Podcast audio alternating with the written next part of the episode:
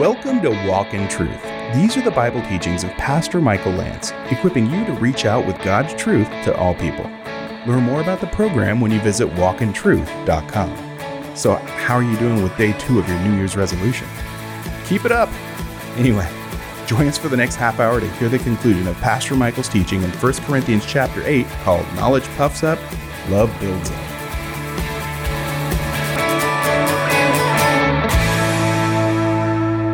I'll tell you this in my first four years as a Christian, there were many times when I re- returned back to my idolatry. I was a believer, but I had still plenty of friends in the world and maybe even Christian friends who you know weren't quite where they needed to be and we meandered on many occasions right back to doing offerings before the idol if you know what I'm saying. And it was hurtful to my Christian walk. In fact, I'll tell you, there was, a, there was one moment where I showed up late for church on a Sunday, and I had spent some time with the idol, to be quite candid with you. And the services were over, and I asked the pastor, Is there going to be a service tonight? I was so desperate to get the good things of God into my life. And, and he looked at me and he kind of knew what was going on with me because I had come out of a party lifestyle. And he goes, you're hurting, aren't you? And I said, Yeah, I am hurting. Because I know what's right, but sometimes I just, my flesh is so weak. I, I so wanted to ingest the things of God because I had taken in the things of the idol. And, and there were weekends, I'm just going to be completely candid and blunt with you, where I was depressed all weekend because I had gone back to the idol on Friday night, but I knew better. Can I get a witness? And all of a sudden, I found myself condemned, even though Romans 8 1 says there is no condemnation for those who are in Christ Jesus. I wasn't condemned in God's eyes, but I condemned myself in my own eyes because I knew I knew better. And I do believe that there are believers in the world that are genuinely struggling, so you're not alone if you struggle. But to, to build up one another, to love one another well, is not to say, I have a right to do something and I'm going to drag you into my sin. It's no, let's try to do good together. Look at 12. And thus, this is no soft matters of opinion language, brothers and sisters. And thus, by sinning against the brethren and wounding, it speaks of striking vigorous blows or beating their conscience when it is weak you sin against Christ. Now, essentially, this is what this means. If you're a Christian, you're in Christ. Christ lives in you. Your body, we saw earlier in Corinthians, is the temple of the Holy Spirit who is in you. You've been bought with a price. So now, let's say that you were the Pied Piper and you led someone back into compromise and they were wounded. Here again, their conscience. See the word conscience? It's two Latin words. Con means with, and science means knowledge. So conscience means with knowledge. So they went in there, and with knowledge, they sinned against their conscience. And so now, now they're wounded. And when that happens, look at middle of 12. You sin against Christ because they're in Christ and you're in Christ. Remember when Paul was on the road to Damascus and he saw this brilliant life and he was knocked, brilliant light and he was knocked off his high horse. And he heard a voice saying, Saul, Saul. This is Acts 9, 4 and 5. Why do you persecute me? Who, you, who are you, Lord? I am Jesus, whom you are persecuting. And then he says, What would you have me to do, Lord? Get up, Go into the city, you'll be shown what you must do. See, every time Paul struck a blow against the church, he was doing it to Jesus. Why do you persecute me? Well, Saul didn't have a chance to persecute Jesus directly that we know of, but he was persecuting the church. And by virtue of doing that, he was persecuting the Lord.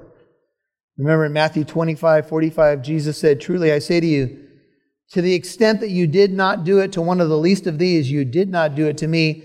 And to the extent that you did it to the, one of these least of these, you did it what? For me. So when we do something good, Matthew 25, it's as if we did it for the Lord. You give a cup of cold water in the name of Jesus.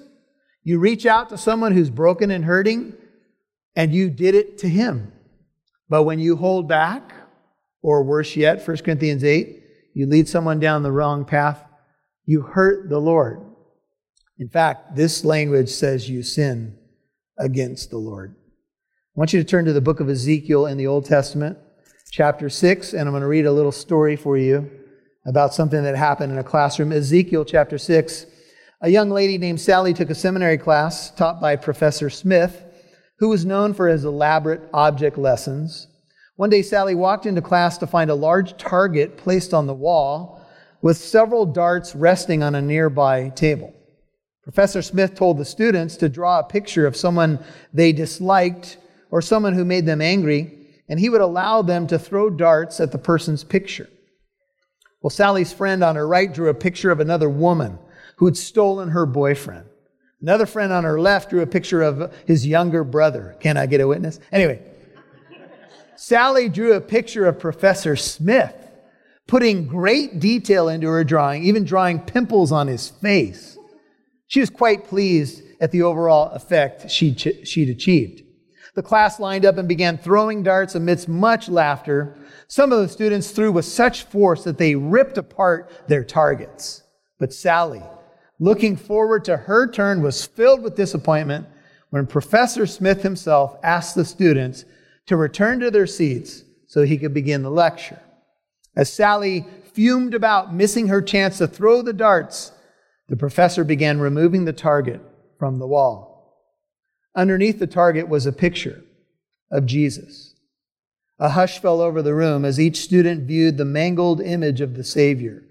Holes and jagged marks covered his face.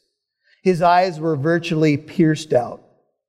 Professor Smith said only these words Inasmuch as you have done it to the least of these, my brethren, you've done it to me. We can find that we can take our anger out. We can laugh about it. But we, you know, we have a God who is so intimately involved in our lives. He actually cares about how we treat each other, the darts that we throw at each other. And he apparently takes it so personally that he says, when you do it to them, you've done it to me. Now, check this out. This is Ezekiel 6, verse 1. The word of the Lord came to me, saying, Son of man, set your face toward the mountains of Israel and prophesy against them. Ezekiel 6 3. Say, Mountains of Israel, listen to the word of the Lord God. Thus says the Lord God to the mountains, the hills, the ravines, and the valleys Behold, I myself am going to bring a sword on you and will destroy, destroy your high places. So your altars will become desolate, your incense altars will be smashed and I shall make your slain fall in front of your idols. You wanted to fall in front of them? Okay, I'll allow that. I shall also lay the dead bodies of the sons of Israel in front of their idols, and shall scatter your bones around your altars. In all your dwellings, cities will become waste, and the high places will be desolate. That your altars, these are to all the false gods, may become waste and desolate. Your idols may be broken and brought to an end. Your incense altars may be cut down, and your works may be blotted out. And the slain will fall among you, and you will know that I am the Lord. You'll know that I'm the true God, and they're all false. However, I shall leave a remnant for you. Uh, for you will have those who escape the sword among the nations, God's bringing judgment when you are scattered among the countries. Then those of you who escape will remember me among the nations to which they will be carried captive. Please notice how I've been hurt by their adulterous hearts, which turned away from me, and by their eyes, which played the harlot after their idols. And they will loathe themselves in their own sight for the evils which they have committed for all their abominations. Then they will know that I am the Lord. I have not said in vain that I would inflict the disaster on them. Uh, skip down to verse 13. Then you will know that I am the Lord when their slain are among their idols, around their altars, on every high hill, on all the top of the mountains, tops of the mountains, under every green tree, and under every leafy oak, the places where they offered soothing aroma to all their idols. And so throughout all their, their habitations I shall stretch out my hand against them and make the land more desolate and waste than the wilderness toward Diblah. And they will know that I am the Lord. If you look at verse 9, God says, How I've been hurt by their adulterous hearts that turned away from me. Back to 1 Corinthians 8, and we'll finish it. There's only one reason that God could be hurt. Only one reason. When you're hurt by a person, what's at the core of that hurt? But you could say maybe rejection. But if you really love somebody and they hurt you, I, I tell couples at the marriage altar all the time there is no one who can love you more than this person next to you, your spouse, about to be. And there is no one who can hurt you more. You're going to enter into a covenant that's so close, the two of you will become one, but be careful. Because if you say a hurtful word to this person that you're one with, essentially you hurt yourself but there's no one who can hurt you more than your spouse, and there's no one who can love you more. And there's only, please hear me, brethren, only one reason why God would be hurt by the idolatry of Israel, and that's this because he loves them. If God didn't care, it wouldn't affect him in the least. But he's hurt by Israel's idolatry because he so loves them. You'll hear more from Pastor Michael in a moment. Do you feel equipped to share the gospel of Jesus Christ? Do you find it difficult to defend your Christian faith? The Ministry of Walk in Truth and Pastor Michael Lance would like to give you a copy of his book, Suit Up Putting on the Full Armor of God. You know, the Christian life is a battle. It's not easy to stay on the straight and narrow, to walk the way we're supposed to in the midst of all kinds of temptations of our flesh, the world, the enemy. And so God has given us a provision. Here's the amazing thing God has given us armor. And it is because he loves us and wants to protect us. Armor is for protection. We will send you a copy of Suit Up as a thank you when you send a financial gift of $5 or more to Walk in Truth. Walk in Truth is a listener supported ministry, and we appreciate your help to broadcast and grow the ministry to more radio stations. Please give online at walkintruth.com or call 844 48 Truth. That's walkintruth.com, click the donate button, or call 844 48 Truth.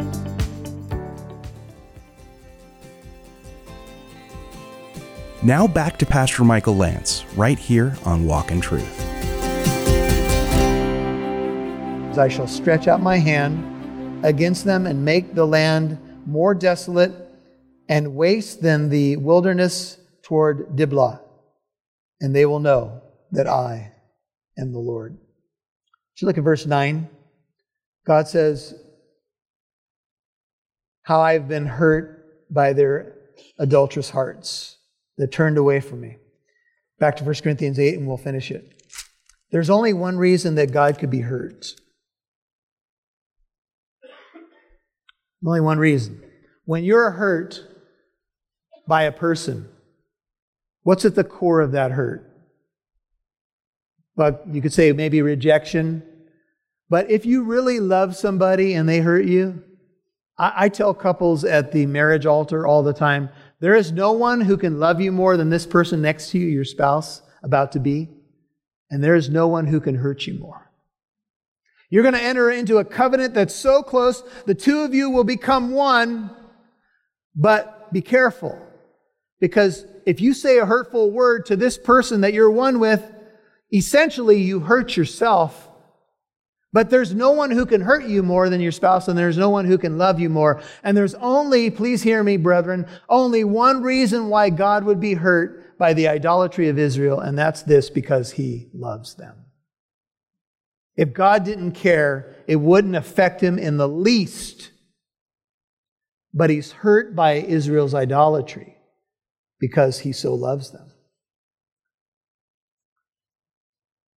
What's the modern application for us? Well, we make choices. Some of them are choices about music and what we eat and drink and movies and things that we could say fall into categories of Christian liberty.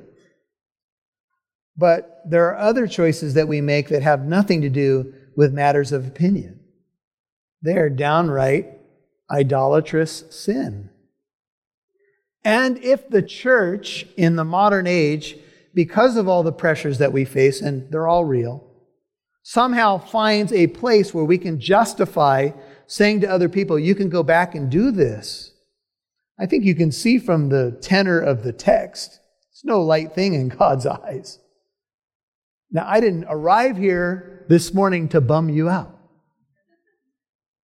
But I have to tell you, I think you can see the sense of which Paul is saying, look, this is not what should be happening. He ends with, therefore, verse 13, if food causes my brother to stumble, I think he's using now some extreme language. I will never eat meat again that I might not cause my brother to stumble. And I think you have to see stumble here as stumble back into idolatry. This is from David Guzik. He says Paul would never allow this principle to be a way for a legalist to make demands and bind a Christian walking in liberty. In Galatians 2, Paul describes a situation where Peter made Gentiles think they had to come under Jewish customs and laws to be saved. Peter did this through his association and approval of some legalists. Paul rebuked Peter strongly because of this. Even if the legalists from a Jewish background had said, to the Gentiles, Your lack of obedience to our custom stumbles us. We are stumbled brothers. You must do what we want. Paul would have replied, You are not stumbled because you are being tempted to sin through their actions. Your legalism is being offended. Out of love, I will never act in a way that might tempt you to sin, but I don't care at all about offending your legalism. In fact, says Guzik, I'm happy to do it. Here's where we need to find the balance as believers. We are not to live under the bondage or legalism of people who take matters of opinion and make them law. Uh uh-uh. uh. That's flat out wrong and unbiblical. But we are also not to take matters that God has clearly spoken and compromise them so that people stumble. And so here's where we need great wisdom. We need to know, know our Bibles well enough to know the difference between the two. And it's coming in our face in all different directions. Now, what do we do? Well, here's what we do. We, first of all, revel in the cross. Because if God kept a record of my sins, O Lord, who could stand? If my sins had, had not been nailed to the cross of Jesus Christ and his precious blood shed for me, I am in deep trouble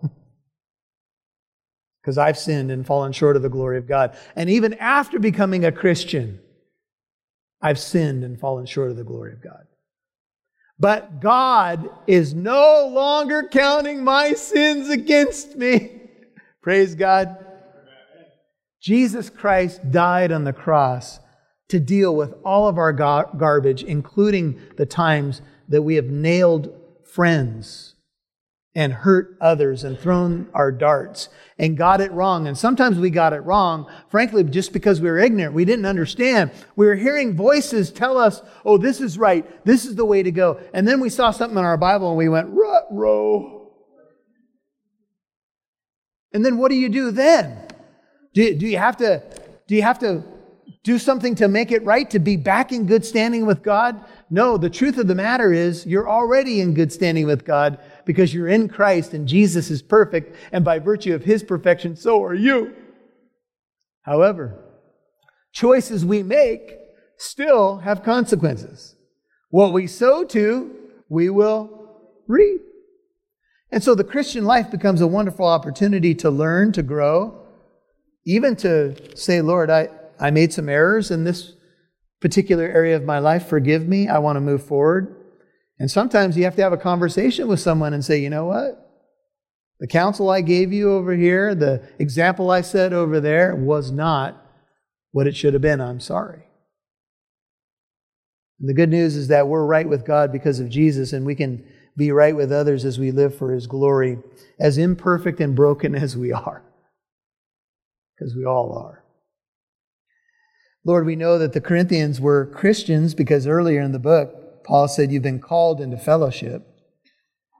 Chapter 1 was some pretty good news, at least a good portion of the chapter, but after that, oh, there's tons of correction that comes from Paul's pen to the Corinthians and by extension to the Californians.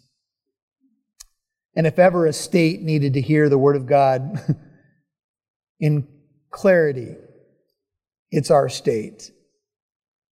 We pray for the church, Lord, because we could look at the state, we could look at the world, we could look at the government and say, oh no, what's, what's happening? But Lord, when we look at the professing church, and then we see your heart, I have to wonder if when this vote happened in Congress with many people professing that they are Christians, if your heart was not broken again. I think it was. And the question that we ask as Christians, Lord, is what should we do? And the church for 2,000 years has said, let's be a light. Let's give hope to the hopeless. Let's preach hope, the hope of the gospel. Let's take babies that were set aside by rivers and let's pick them up and scoop them up and take them into our homes and, and love them with Christ's love. The church all over the world has had seasons when persecution has been a testimony to the goodness of God, as Christians have testified even to their captors that there's a love and a hope beyond this life, beyond hate and confusion. Lord, we don't want to bow before any other altar but yours. Because every other so called God is false and potentially demonic. We want to come before the true God in humility and say, Lord, thank you for coming to rescue us. Thank you for coming on a rescue mission. Thank you for dying on that horrible cross for all the sins and the garbage and the hurts that I've created. Thank you for bringing healing, spiritual healing, emotional healing for cleansing our conscience, for allowing many of us who couldn't even sleep in our prior lives to now be able to rest with a clean conscience. Thank you for taking the burden of our sin and the weight of our mistakes off of our shoulders and placing them on yourself at the cross. You're listening to Walk in Truth, and this was the conclusion of Pastor Michael's teaching in 1 Corinthians 8 entitled Knowledge Puffs Up, Love Builds Up. If you missed any part of today's teaching or previous ones in 1 Corinthians, you can listen for free on walkintruth.com. Or you can find the Walk in Truth podcast on apps like iHeartRadio, Apple Music, Spotify, Google Music, and many more. Search Walk in Truth on your favorite podcast app today. Now, here's Pastor Michael. You know, Paul's heart is amazing. And really, what he says is even though I have freedom to do certain things, I never want my freedoms to hurt somebody. I never want the exercise of my rights to stumble somebody or to trip them up or to hurt them in any way or to misrepresent the gospel in some way.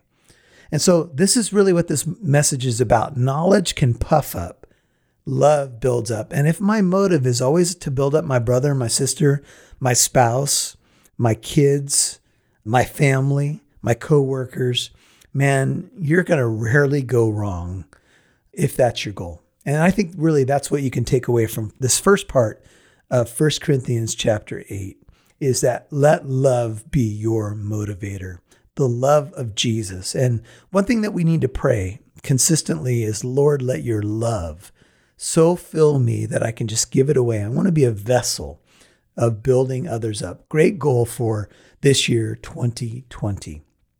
Well, speaking of the gospel, Paul is going to give his own life as a gospel witness. He's going to say, really, in 1 Corinthians 9, I do all things for the sake of the gospel. A great goal for 2020 is to be thinking about, man, is, is my decision making, my life, my witness, gospel driven? It's hard to be thinking about that consistently because sometimes, you know, we wrestle between the old man and the new man, the old nature and the new nature. But Lord, let the gospel drive what I do just today. That's a great prayer. And I think that will keep us on track. So glad you're listening to Walk in Truth. Hey, if you have a prayer request, reach out to us at walkintruth.com. Make sure you download the Living Truth Christian Fellowship app in your app store to find out about all that's going on here at Living Truth in Corona. And we'll catch you next time on the program. God bless you. Tune in tomorrow for Pastor Michael's teaching in 1 Corinthians chapter 9 called Paul's Gospel Example. I'm Mike Massaro. Thanks for listening to Walk in Truth, equipping you to reach out with God's truth to all people.